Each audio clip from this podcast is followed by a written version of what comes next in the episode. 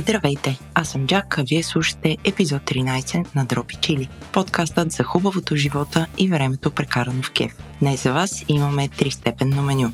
Започваме с Емо и Гери, с които завиваме дъмплинги. Как се правят, къде как се наричат и с какво се пълнят. А на сайта ни може да намерите и една рецепта. Следват не една, а две амют бушхапки от Мария Жекова, точно така мастер шеф Жекова, и Ева, които ни изпратиха аудио включване за тъмплингите. Благодарим от сърце. За десерт Христо, който отиде в Савини, за да опита лимонова, тарталета и профитерол от шампастък и да ни опише колко е вкусно. Против, приятели, за каквото и да говори Христо, направете всичко възможно да не го слушате сутрин. В противен случай, до обяд ще мислите само за вкусните сладкиши, които е опитал, а до вечерта вече ще сте ги изяли и вие. Хайде, оставям ви.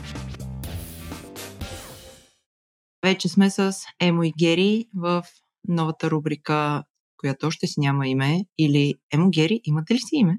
Не, нямаме се за сега. Нямаме си име. Очакваме предложения. Добре, тогава а, този брой го караме с заглавието Джак света на азиатската кухня, защото нищо не знам за азиатската кухня, но хора, ако имате предложение за заглавие на рубриката на Емо и Гери, може да пишете на info.drop-chili.com и чието им изберем, даваме награда, която е тайна.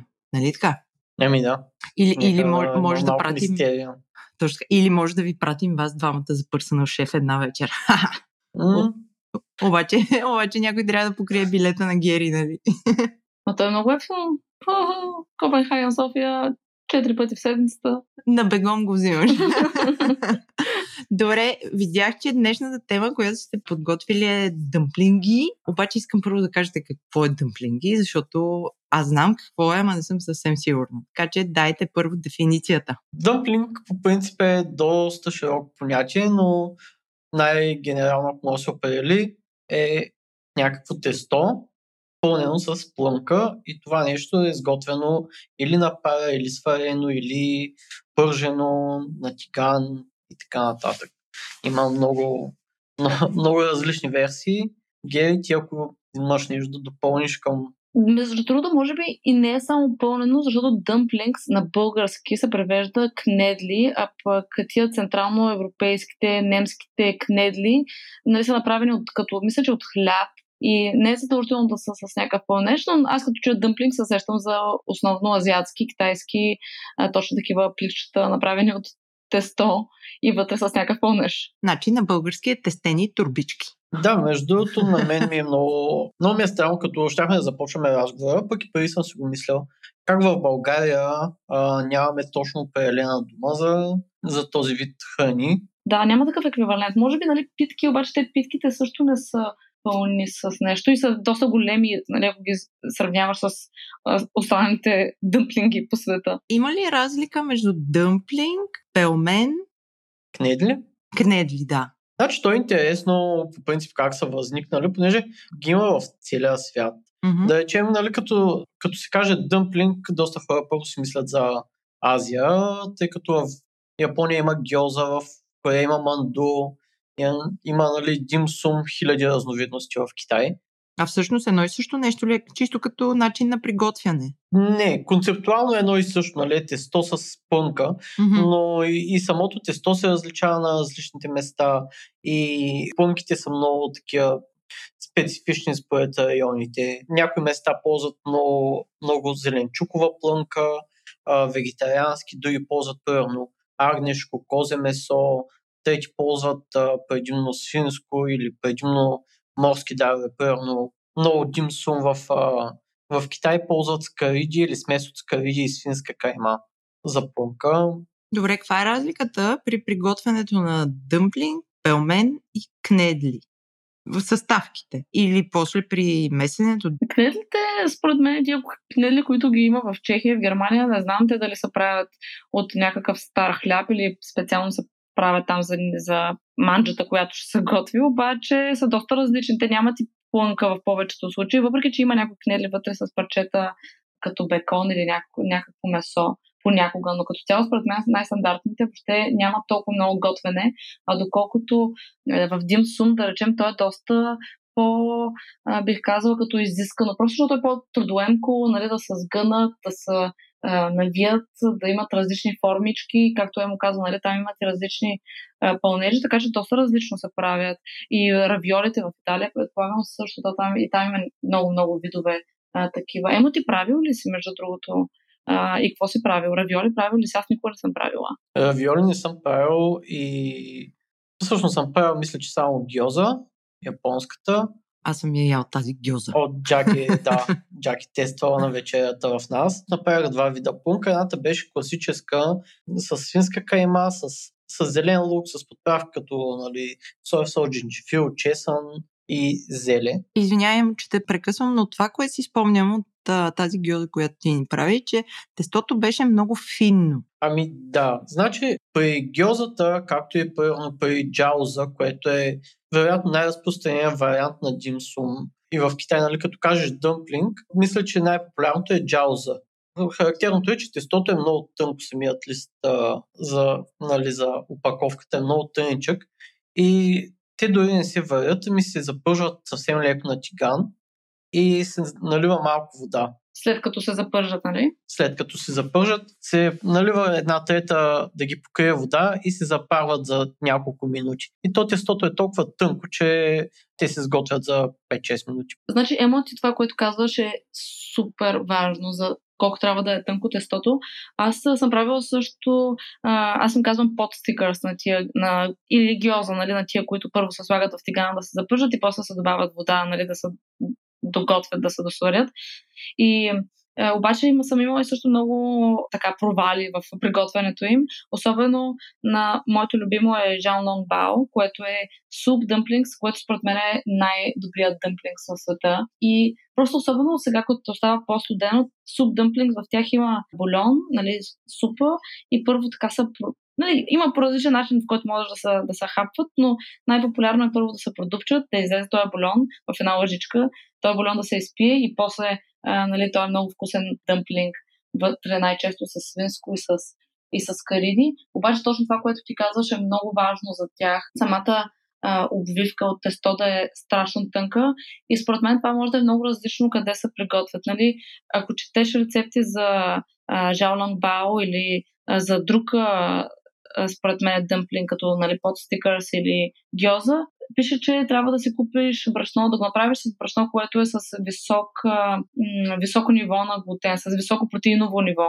Обаче това нещо също е различно и в различните държави. Аз като за първи път правих суп дъмплингс и си имах някакво си, според мен, е по, е, първото, което е по-едро смляно брашно и повече и с много по-висок протеинов, много по-високо протеиново съдържание, отколкото в принцип би трябвало. Според мен за Jao Longbao трябва да е някакво средно ниво, около 10 грама на килограм. Е, ти можеш да кажеш какво ти си го правил, обаче за мен беше провал, защото моето тесто беше не толкова еластично и беше много твърдо, а според мен е най-добре да се прави с 0-0. А как се казва този вид брашно? Тип 0-0. Не знам, аз просто така викам. да. Моя провал беше в двата пъти, в които съм ги правила и в, в, в, втория път бях решила, че ще направя много, защото беше когато бях бременна и когато много ми следяха такива и бях направила около, сигурно около 200 бройки. И а, от тях имаше, като сме си ги приготвили, може би около 10, които бяха успешни. Аз връщам пак на теория и практика малко. Само дебелината при разточването ли е важна за тези всичките тестени турбички? Защото Емо ни води, когато бяхме русинския брой да правим, когато Емо ни води в а, това китно заведение, където яхме палчета, ако това е същото нещо, в сравнение с гьозата, която ти ни направи Емо, това нещо беше супер плътно и много такова тлъсто тесто. Какво е палчета? Палчета, това е един а, русински феномен. Това са реално балбънс, които са по-големи такива топки от тесто вътре пълнени с, с кайма или с а, пилешко или зеленчуци. Ама то беше супер дебело. Това беше 80% тесто и 20% плънка. Да, реално те отново се, се водят нали, дъмплингс, но просто различен вид. Както казахме, нали, гьозата и джауза са само една малка част от, от всички възможни дъмплингс, които, които се срещат. Та, в Руса ги водих на едно стритфуд място, което може би от 20 години приготвя само такива питки и те се приготвят на пара. доста е различно от подстикърс и от така нататък. Това даже не изглеждаше вкусно. Русе специално има някакъв култов статус, тъй като е ефтина храна, която доста те наяжда, иначе каквато е нали, стритфуд храната по целия свят всъщност. Mm-hmm. Целта му не е да е някакво мега впечатляващо като приготовление, да речем. Но според мен това е също и разликата между а, нали, бао и различните видове дъмплинг, защото тя сега може би е стрит храна в а, Западна Европа, обаче всъщност нали, не, знам откъде, да речем, димсъм е от а, Гуанчжо, от на, как се казва, кантонийс, кантонска провинция в Китай. И това въобще не е стрит фуд. В смисъл това е като, нали, като седнеш, като пиеш чай, нали, това се казват тия малки на пакетчета, малки да. хапки, нали, те са една или две хапки това нещо и, са, и първо, че е трудоемко да се направи и второ, нали, сега сигурно се използват машини и така нататък, обаче преди нали, това се е правило на ръка и много от тия дъмплинг според мен и сега също се правят на ръка, защото просто те с машини не се получават. И е, това е разликата между нали, бао, което е може би малко по, а, така изглежда, може би малко по-грубо, а другите са малко по-финни и с повече майсторство се изиска за тях. Не знам как ми се ще има за, за това. Да, да, определено е така. Всъщност, нали, Димсум в момента има цяла култура около Димсум в, в Китай. Не само в Китай, реално по целия свят вече се е разпространило. Но всички тези подстикърс и въобще тези хапки от тесто, те са възникнали в най-различни части по света с една единствена цел да, да нахранят повече хора. Нали, защото ако имаш, да речем, 500 грама кайма и ги разделиш на 4 човека, вероятно няма да стигнат за цяло семейство. Но ако ги напълниш в а, някакви тестени джобчета, това е много повече храна и е много по-засищаща. Mm-hmm. Чел съм, че от стотици и стотици и хиляди години всъщност произлизат първите, първите дъмплингс, доколкото знам за виолите поне. Има доста стари римски текстове, където са първите рецепти за виоли, а китайските рецепти ги предхождат с, с много. Така че това е една доста древна храна и а, като се замислите, нали, самата простота, която, която трябва да се вложи в, а, в направата й и това, че засища по-лесно хората, повече хора наведнъж. Мисля, че происходът ти е оправдан по този начин. Да, да, абсолютно. И не е пица, нали, където също е, нали, имате стой с нещо отгоре тук, освен, че да, засища, го има и това, че нали, ти към, към всяко такова джоб, че трябва да обърнеш много внимание, нали, да го да събереш плънката, да изглежда добре, особено нали, китайските дъмплингс, за тях се иска много а, умения, нали, ако всички изглеждат по един същ начин или изглеждат а, така добре пригънати, въобще според мен нали, по-различно, освен че засища, нали, трябва така да изглежда визуално добре и да знаеш, че някой се е погрижил за, за, твоето, за твоето ядене. Нищо, че сега ги едем по улицата в а, а, различни места в, а, да, в Европа, да речем. Добре, а дъмплингите само солени ли могат да бъдат сладки? Биват ли? Специално в, в Азия аз не съм сигурен колко е разпространено. Знам, че може би от тънките, поне, които са джао за гьоза, се срещат по-рядко сладки, докато джак това, което ти яде а, баудза, паучето, един вид mm-hmm. Русе. В Китай има доста разновидности с сладка плънка, с темат една класическа паста с червен боб, която е сладка, с разни карамелени и яйчни кремове ги правят също така. Mm-hmm. Но това са нали, по-големите, по-големите дъмплинги, които са като цяла закуска реално. Да, но със сигурност и те са доста популярни тя с а, сладката да, да, да. планка. Точно това, което ти казваш, а, с, нали, вътре пълно с къстърт или нали, като а, такъв ванилов крем и другото, което е с а, червения боб. Те са, м- според мен, във всяко димсъм място се предлагат. Кое е най-важното при направата на тесто за дъмплинги? Тънкото тесто, според мен това, което, нали, което казах вече, че трябва да има по-високо ниво на глутен. Какво означава mm-hmm. по-високо ниво?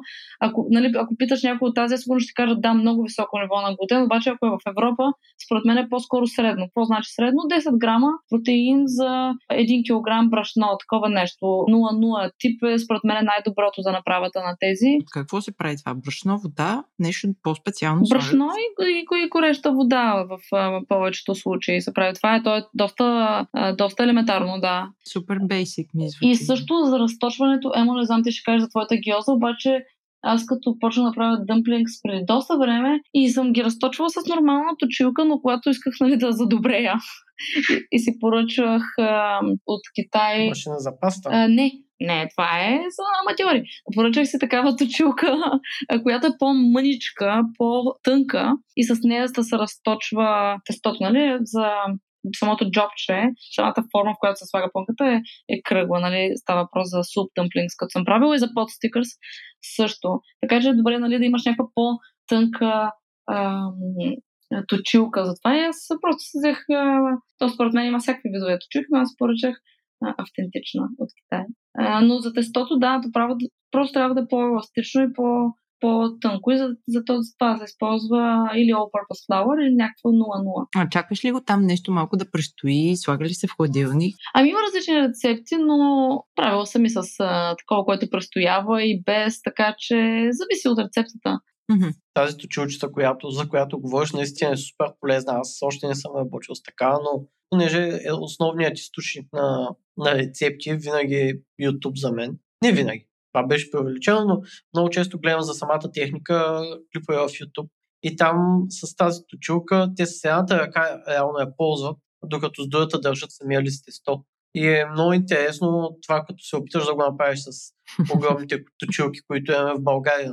Нали? Близко до невъзможно. Да, да, трудно е. Аз преди да се здобия с тази точилка, търсих много по тънка и какво бях направила? Бях си взела една дървена лъжица, бях отрязала една дървена лъжица за готвене. И просто с дръжката на тая лъжица с нея се разточвах, но тя пък беше прекалено тънка, но беше по-добре, отколкото нали, нормална като чука. По-нежа и това по принцип лесната част, което ти казваше, mm-hmm. че с по-малко месо и с по като цяло продукти, нали? То вътре може да сложиш и е, зеле, и за моите любими суп дъмплингс там е също най-често свинско с пресен лук, джинджифил, чесън, соев сос, мисля, че също се слага. Често виждам, че в различни рецепти слагат и в различни рецепти не за суп дъмплинг слагат и картофено нешесте, така да, да стане по как се казва, по-гъста, по-сгъстена самата, mm-hmm. самата да, плънка.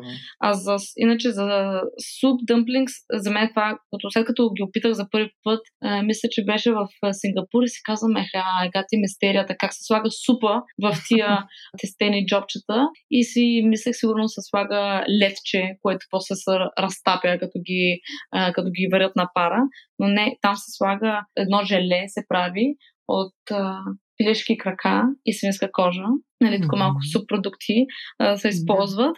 И това е, нали, а, по принцип, плънката според мен е лесна, но в този случай за суп дъмплингс, за да се получи тази супа, нали, трябва да се направи това желе, този желиран бульон.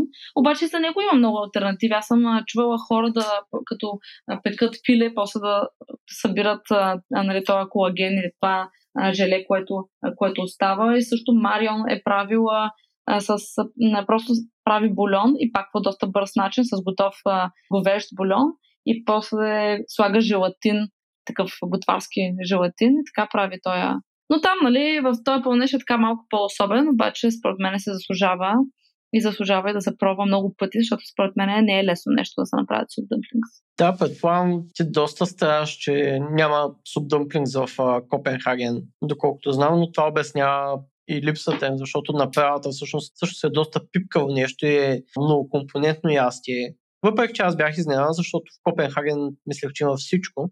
Ами да, и на мен в началото ми беше странно, обаче след като почнах аз да се опитвам да ги правя и след като също като тебе съм изгледала е, няколко стотин видеа за суп разбирам просто, че наистина за направата им да се иска много, много труд и особено в един ресторант, нали, където ти можеш да очакваш да дойдат, да речем, 10 гости и всеки си поръча по една порция. Те по принцип се сервират по 5 или по 7 в един такъв нали, бамбуков а, уред за приготвяне на пара. И според мен е много трудно. Не знам, аз съм чувала, че може да се съхраняват и в фризер, но все пак направата на тия суп дъмплинг се изглежда трудно. Отскоро има ресторант в Копенхаген, който казва, че ги прави и понеже знаех, че ще се говоря за дъмплингс, бях решила да отида да ги пробвам и отидах, но ги нямаше и пише, че всеки ден са разпродадени, което малко му очудва и смятам, че просто са осъзнали колко е трудно да се приготвят и са се отказали тия хора, които ги правят. Но да, в, и, тук, и тук в Копенхаген, да Дим съм, местата няма тия суп дъмплингс, за съжаление. Гергана в търсене на най-добрите суп дъмплингс в Европа. Аз не съм пробвала кой знае колко, но да, няколко места съм пробвала в Сингапур и най-хубавите, които съм пробвала, бяха в Сан Франциско, където а, бяха нали, едно от скъпите неща в менюто и пак сигурно, защото наистина си отнема повече време, но наистина те, са, те също се сервират в, а, така, в една, нали, всеки има една малка паничка вътре с, с оцет може би малко соев сос и настърган а, джинджифил. И като се, първо като се изпие бульона от този дъмплинг, после самата самата, нали, самото джобче се слага в този, в този сос е много, много вкусно, особено за по-студените месеци, нали, който обича супа също или такъв чист бульон. Това е за мен е кралицата на дъмплингите. Емо, ти къде си ял най-вкусният дъмплинг? И сега не дай да казваш вкъщи. О, далеч съм дал тази мисъл. В Будапешта бях в едно димсум място, което вече, честно казано, не помня как се казва, но беше точно до централния пазар. Много, много приятен китайски ресторант, нали, супер не ангажиращ. Имат а, огромно количество от а, всякакви а, димсум предястия, включително кокоши крака, което нали, трябва да отделим цял епизод за... За кокошите за... крака. Ми не само, но да, за, за димсум ястията. Та там, там ядох страхотни харгао, които са специално с паста от, от скариди. Ядох различни лон, няколко вида лонтон, няколко вида джауза. Всичко беше просто страхотно.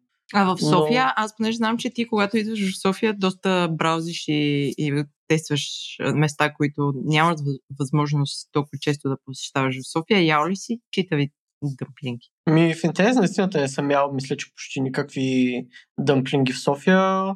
Евентуално съм в Умамидо, рамен бар, центъра. Там съм, там съм си вземал гьоза, ако не се лъжа, която беше окей. Okay. Също така съм пробвал в а, корейските ресторанти, в Къпен Рол, да речем, съм пробвал тяхната гьоза, която също е хубава, но доколкото знам, те не я правят на място, а ползват а, е, един известен бранд замразени дъмплинги, които приготвят сравнително набързо. Между другото, това е много готино, че дъмплингите също могат да се слагат в фризера. Сега, нали, не говоря за купешките, ами, нали, ако човек реши да си прави, според мен е хубаво да се направи много, много от тях, защото така или иначе са отнема време. Обаче също е и ако искаш да ги направиш с някой, може да си поканиш някой в къщи на гости, да му кажеш, а сега, нали, тия следващите 4 часа ще сгъваме дъмплингс, както аз направих, когато правих 200. Аз съм гледала едно филмче на, на Марион, където тя обясняваше как се правят дъмплинги, сам, самото тесто и когато си оформи тези малки кръгли mm-hmm. платки, да ги наречем, mm-hmm. и тя каза, че може да си ги наслагаш в а, пликчета, в турбички и в, в фризера и след това само вадиш, изгъваш, пълниш. Да, сигурно помежду им трябва да се сложи или а, такова пак, нали, като картофено на шесте или някакво брашно, за да не залепнат, нали. Да. И да се стои като цяло, нали, на студено, нали, да не, да не, се, да не се спъстят. Обаче, да, според мен може и това е много хубаво, че в фризера това може да е една много бърза вечеря или mm-hmm. обяд, нали, защото може да е те от директно, особено по стикърс, директно от, от фризера в, в тигана и е доста, винаги е така успешно ако става въпрос нали, за тези, за гиозата, да речем, под стикърс. Между другото, наистина са много лесно замразяеми и аз винаги гледам да направя повече отколкото нали, ми трябват на момента. Те, както казах в началото, стават за буквално няколко минути.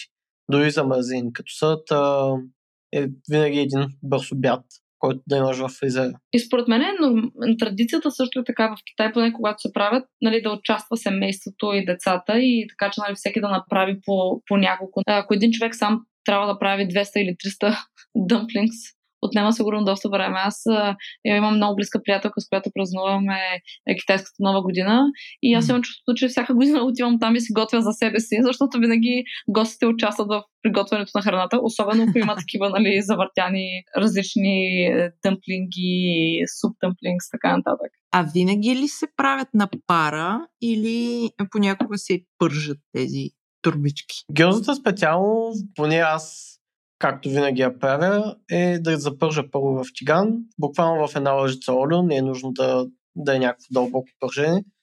След което, просто за, като хванат загар, се налива вода, вече да се, да се сготвят на пара с капак отгоре. Нито е нужен бамбуков съд а, за готвяне на пара или, или да ги варите преди това или каквото и да е. Така стават според мен най-вкусни, а, като един така да използвам тази любима дума, пинис, е във водата, която ще налеете, да разтворите съвсем малко нишесте. И така като се изпари водата, това нишесте става като хрупка количка на, на дъното на тигана, която обединява всички геози. Емо, това е прекрасно. По този начин, като ги обърнете, става едно, не знам, просто така красива мрежичка от нишестето. Между другото, аз никога не съм го виждала по заведенията да го правят, а знам, че се прави и знам, че става сравнително лесно и е толкова красиво и толкова вкусно. Въобще е много добра идея. Добре, че се да кажеш за това нещо. Тоест само, само се минават на тиган, за да се получи някакъв готин загар в случая, в който не е, не е варене.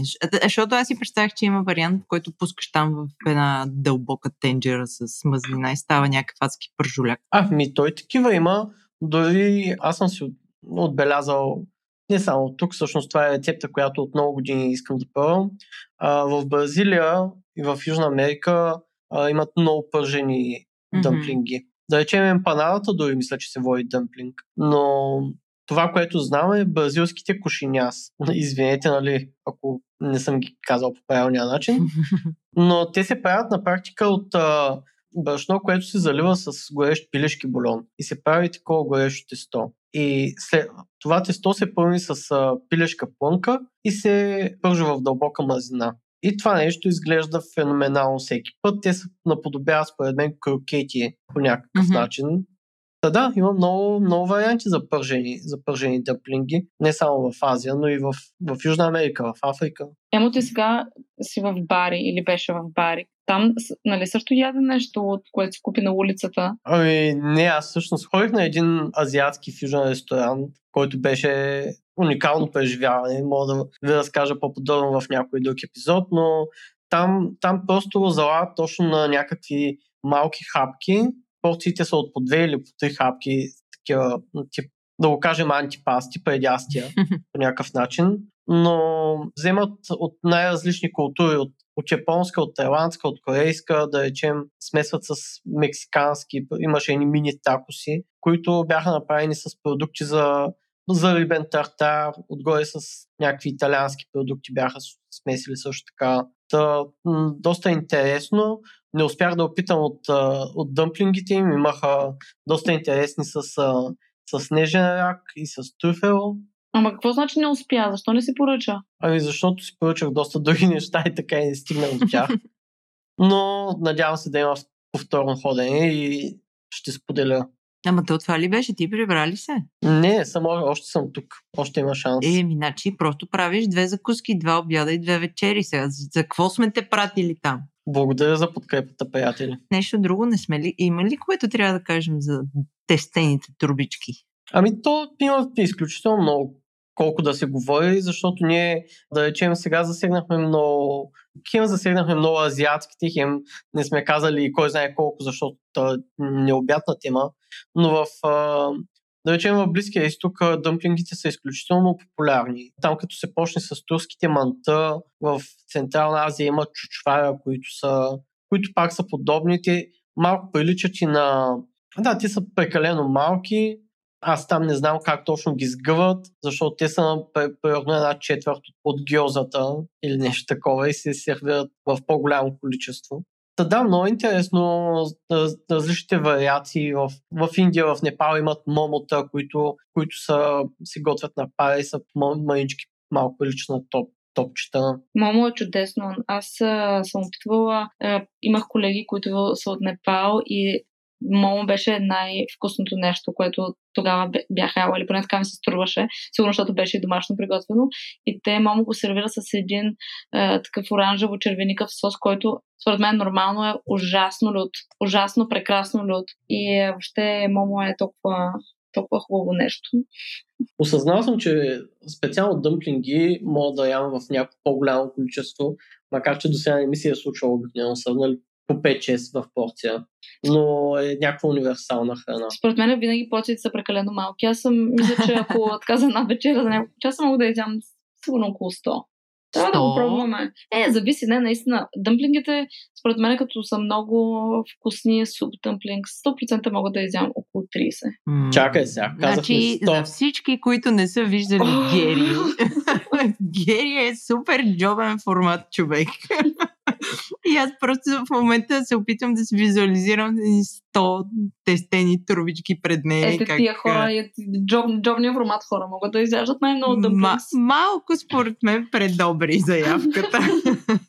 Приятели и слушатели, радвам се, че обявихме за първи път тук това събитие. Ще обявим подробности, кога може да видите Гери да яде 100 дъмплинга на едно сядане. Точно така. И аз искам да го видя. Това ще Добре, направи... за няколко часа, според мен това е съвсем постижимо. Но също казахме за пърженето, че с- нали, може да са също нали, дълбоко пържени, deep fried, лонтон, с, особено аз съм виждал много лонтонс, които са, които са изпържени а, така напълно. И освен нали, пост-стикърс, които са първо в тиган, запържени и после с, с вода.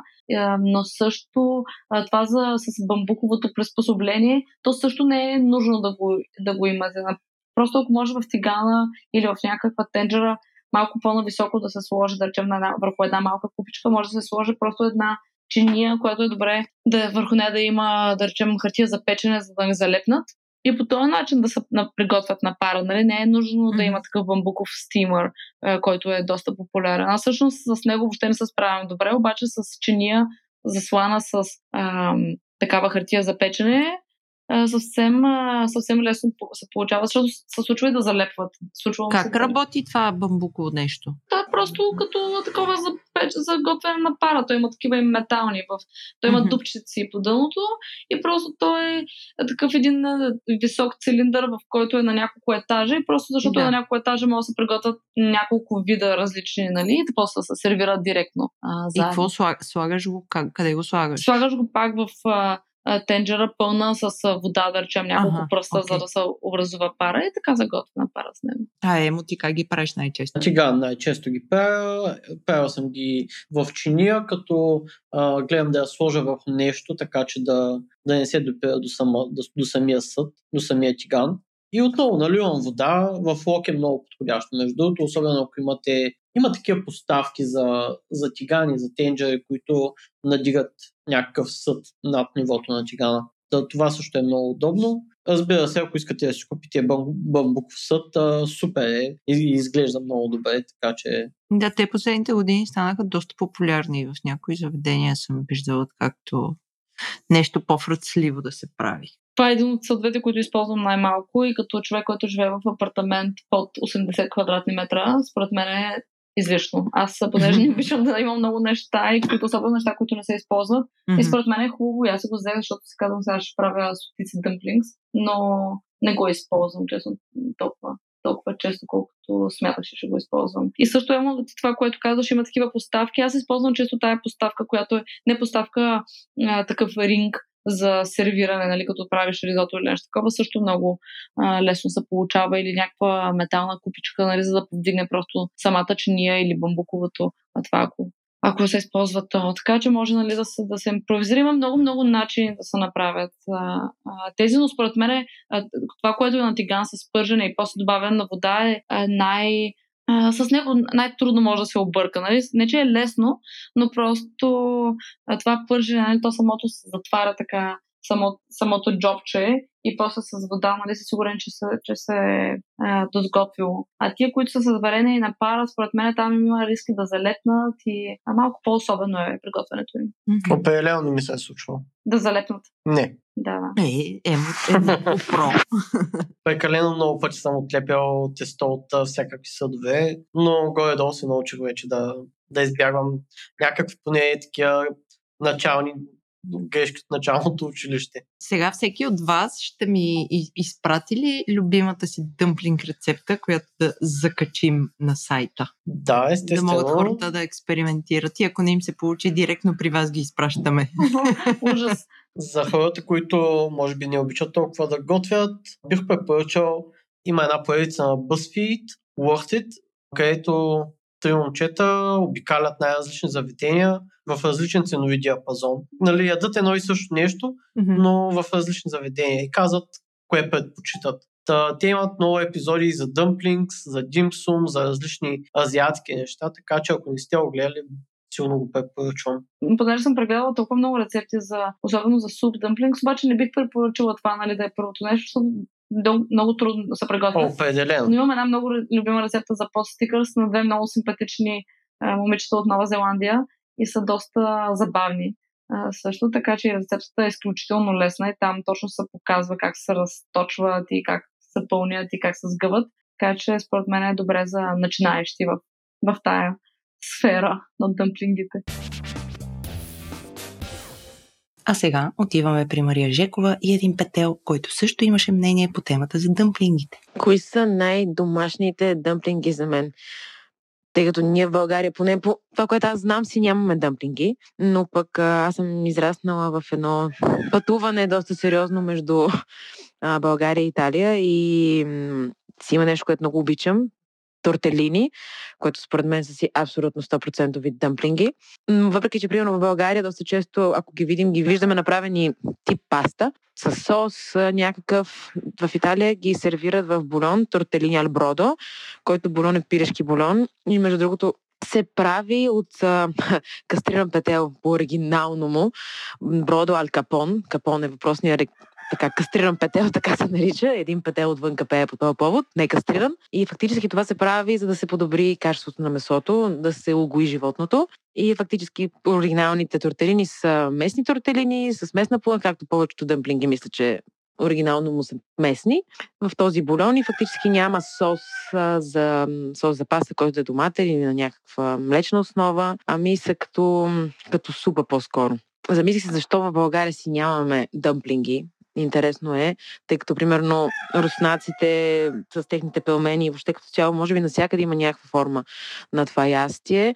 Но пък си дадох сметка, че лично за мен, може би, нашата кухня е най- най-повлияна и най-близка по някакъв начин до гръцката, поне това, което аз съм яла и това, което аз харесвам. Много често го намирам в много малка вариация гръцката кухня и се замислих дали гърците всъщност имат такъв тип дъмплинги и си дадох сметка, че те също нямат и по някакъв начин може би го свързвам с, с тази обвързаност на нас като, като, като народи кулинарно, поне за мен пак казвам, без претенция да е вярно, но аз така го усещам по вкусовете. И всъщност, ако трябва да се замислим за нашата кухня, то ние имаме ужасно много пълнени неща с каквото и да е.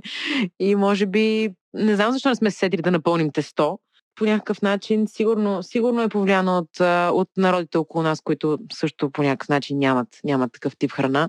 А пък а, ясно е, че във времето сме се влияли от това, което е било около нас в, най, в най-близкия такъв момент. Турската кухня има дъмплинги, които обаче пък са повлияни от а, славянските народи на север. Интересно е чисто географски как са се раздвижвали хранителните навици на хората, но ще бъде интересно, примерно, да се измисля една рецепта за български дъмплинг, класически, с класически вкус, но иновативен и да стане някаква нова традиция, примерно, за времената напред. Сега идва Ева, която ще ви разкрие ужасната тайна за калцонето. Това е шега. Ева е супер и говори много интересни неща. Здравейте на всички, казвам се Евелина и съм родом от София, но вече 7 години живея в Париж. Що се отнася до дъмплинги, съм любител до голяма степен, познавач до по-малка степен. Обичам да мисля за себе си като за true neutral, що се отнася до тях. И за тези, които никога не са имали гениалната идея да гугълват Dumplings Alignment Chart, а, това означава, че всичко, което има си ядобен пълнеж и е на свой ред обвито в тесто, без значение по какъв начин е приготвено, било то варено, пържено или на пара, се явява дъмплинг. Ерго, наистина съжалявам, че аз съм човека, който ще се наложи да го каже на всички, но калцонето е просто един гигантски дъмплинг хора. Ще започна това, като кажа, че съм израснала в дъмплинги нещо, което може би хората в момента не възприемат като дъмплинг, защото всеки си мисли за Източна Азия, мисли си за лонтон, димсъм, гьоза. Но аз израснах на пелмени. И никога няма да забравя пелмените, които майка ми готвеше, когато бях малка. Това за мен беше голямата детска радост. Едни пелмени, обикновена чиния свински пелмени, полети незнайно защо с кетчуп. Или а, страхотната фюжън комбинация лютеница и пелмени. Варени ги с кисело зеле, с картофи, с гъби, вареники с вишни, които за мен продължават да са едно от най-страхотните неща някога измислени. Защото какво може да е по-готино от едно добро тесто, едни вкусни вишни и една кисела сметана отстрани. След пелмените, може би най-колоритният ми спомен, свързан с някакъв вид дъмплинги, е от времето, когато живеех в Япония. Тъй като живеех на Кюшю, това е най-южния голям остров на Япония, решиха да ме заведат до Нагасаки. Не за да гледам забележителности, не за да слушам за история, ами за да пробвам чампон рамен. За да дам идея на хората какви dedicated foodies, for lack of better words, са японците. Заведоха ме да пробвам чампон рамен, който е една от известните храни в Нагасаки. Но аз, колкото и да е бил прекрасен този рамен, си спомням не него, а гьозата, която сервираха преди него. Също така си спомням факта, че се наложи да поръчаме още, понеже никой не беше очаквал аз да я харесвам чак толкова и да изям почти цялата порция, отредена за може би четиримата или петима, които бяхме там. От тогава обаче мина доста време и вече 10 години не ям месо. Тъй, че нито пелмените, нито гьозата са част от моето ежедневно или дори ежеседмично меню. В момента съм на някакъв квест да намеря заветния златен дъмплинг, който буквално да ми бръмне от него главата, да ми взреви всички вкусови рецептори. Като за начало искам да дам един специален шаут-аут на всички замразени дъмплинги с кимчи, които съм изяла през годините. Всички от тях купени от всякакви маргинални малки супермаркетчета. Както се казва, you're the real MVPs. Също така на ресторанта Равиоли Нордест, който всеки, който е бил в Париж, който се интересува от такава кухня, знае, е истинска институция на дъмплингите. Последните ми открития бяха, извинявам се за произношението, но Xiao's Buns, което е място, което прави те наречените soup dumplings. За жалост не мога да ги опитам, тъй като са с свинско месо, но повечето ми приятели имаха страхотни отзиви за тях и моето лично малко откритие, което се нарича New Art de Ravioli, които правят домашни дъмплинги с какво ли не, с свинско, с зеленчуци, но тези, които аз опитах, бяха с някаква бяла риба и китайски чайвс. По-хубаво нещо за 6 евро от много време насам не бях яла. Поляти с а, черен оцет и обикновен чили ойл – беше просто страхотно и наистина ги препоръчвам на всеки, който се намира по някаква причина в Париж. Здравейте, приятели! Драги слушатели на подкаста Снопи Чили. Аз съм Христо, все още от Сирхчата и днес съм на посещение в Савини, но както предполага прижищата есен, не за да дегустирам сладоледите, а за да насоча вниманието ви към пейстри частта от едно известно време, освен на Сан Стефано и до Южния парк, са били отвори едно място на Ангел Кънчев, което е на крачка от магазин Желание, който сега май не се казва така, или където бяха Chefs. Та в това ново място, освен десетина вида сладолет, се намира една много приятна витрина с най-различни печива, а, съвсем традиционни френски десерти, след които има три или четири вида профитероли, два-три вида тарталети и още толкова видове еклери. По-редовните слушатели на подкаста знаят, че си имаме CEO, който е Chief Eclair Officer на чата и на нашата мрежа тук. Затова и аз не съм човек, който ще дегустира именно еклерите. Единствено мога да кажа, че изглеждаха супер добре, особено този с манго, но до там.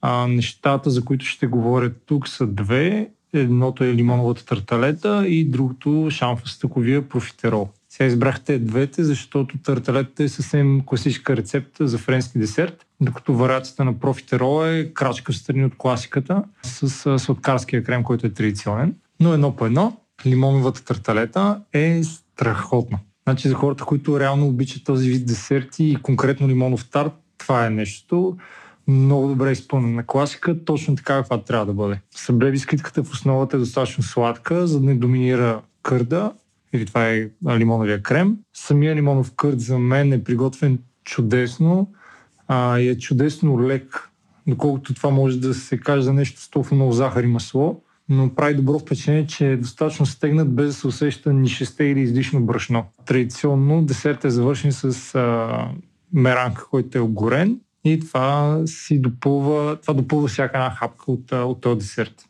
Въпреки, че аз обичам една идея по-киселия кърт, си давам сметка, че това надали е по вкуса на всеки и затова не би го изтъкнал като недостатък в никакъв случай. Така че за мен, за мен този десерт има 10 от 10 за това, което е. Втори номер на нещо, което а, цитирах днес, е профитеролът и в случая тук има няколко неща. Парено тесто или там шу пейстри, както се нарича, а, изпечено с а, краклен. Това е хрупкавата захарна количка отгоре и няколко вида крем. Краклена за мен е нож две остриета. Принципно от една страна променя вкуса на нещото, което не е задължително е за по-добре, особено ако не обичаш да хрупаш захар, но от друга пък по-твърдата хрускава коричка определено е по-приятна за ядене като усещане, но това отново е чисто мое мнение. За кремовете конкретно имах една така доста дълга дискусия с някой човек от Савини, за съжаление нито веднъж нито с Савина, нито с човек, който приготвя десертите. А, със сигурност голямото количество крем е сметано с някаква добавка от шамфастък. Със сигурност отгоре има пралин от шамфастък, като финален топинг, но за мен със сигурност има и трети крем, който е по-интензивен като вкус и е някъде в дъното. И със сигурност аз не открих шоколад, който ми се твърдеше, че има. Няма сега да задълбавам в тези детайли. Това, което мога да кажа със сигурност е, че ако обичате неща с шамфастък, дали сладоледи, кремове или самите ядки, то този десерт определено ще ви хареса. А, много ясно дефиниран вкус, като останалите компоненти от кремовете конкретно са единствено с цел да подсилят усещането, без да променят вкуса. В а, така, в заключение мога да кажа дефиниран а, десерт с интензивен, но съвсем достатъчен вкус. Това не са единствените неща, които съм си взимал или пък взимам от Савини но независимо дали става въпрос за тези, които са ми харесали или не, едно нещо не мога да им отрека. А, всичко, което се прави там, се прави с отношение от една страна и от друга не се пести от качеството на продуктите, които се влагат. Затова е напълно разбирам, но пък с неодобрение критиките към сладкарниците са вини, които предлагат и визирам а, така най-вече цените, които очевидно са доста по-високи от а не доста, но са относително по-високи от еквивалентни по вид неща на други места. Но конкретно за нещата, които аз харесвам от Савини, честно казвам, не се замислям или още повече пък да се мръщя, защото откровено са най-добрите варианти на съответните за мен. Нали, бележка от, от моя страна става въпрос за коресаните с масло, и също така лимонова тарталета. Иначе по-конкретно за цените на, на нещата там, както всичко останало, мисля, че всичко генерално струва по 7-8 лева на брой. Върти ми се нещо от а, рода на 7,90, но да, в този диапазон 7-8 лева на брой, като един брой десет е напълно достатъчен като комплимент за кафе или самостоятелно подслаждане. Със сигурност не става за наяждане. Още една бележка искам да направя и тя е такава доста радостна от моя страна, като в последно време така се наблюдавам поне в София доста места тип сладкарници, ала патисери или пейстри шоп или каквото искате го наричате. И това не може да ме радва а, достатъчно наистина. Нямам търпение да отворят Маршлян Пейстри шопа, нямам търпение да отворят и Endbread официално, а, за да опитам просовите канлета. И това цялото нещо така се надявам и да се отрази в много положителна насока към конкуренция и от към изисквания на хората и очаквания. Тук виж пък сме и култивирали някакъв осъзнат критичен вкус и очакване, от които освен нас и гърда ни може само да спечели. Поздрави и до скоро! Благодарим, че бяхте с нас. Благодарим на всички, които ни подкрепят. За тези, които все още не ни подкрепят, може да ни оставите ревю и звезди в Apple Podcast. Ако пък сте авантюристично настроени, може да дойдете в чата на Говори Интернет Дискорд, като станете наш патрон. Идете на сайта ни drop-chili.com, за да разберете как. Пишете ни на info.drop-chili.com или в Instagram. Благодаря на целия екип, който се труди ден и нощ, за да можем да правим това съдържание все по-редовно и все по-разнообразно. До скоро!